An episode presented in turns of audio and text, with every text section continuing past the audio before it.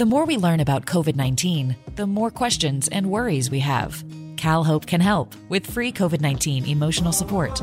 Call 833 317 4673 or live chat at calhope.org today.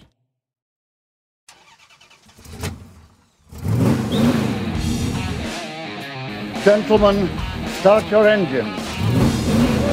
This is going to be a mighty emotional occasion for a lot of people, not the least of whom is myself.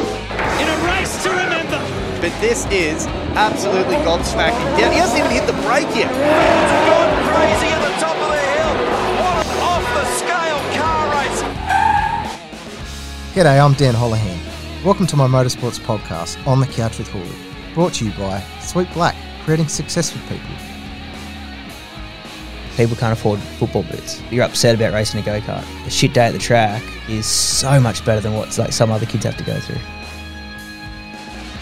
And he's clipped the back of me and spun me around and Yeah. spun me in front of the field, and I just got collected. So he's, that's how he sort of Became mates yeah through a big accident. Yeah, through a big accident. and and that's uh, Typical motorsport way. Oh, mate.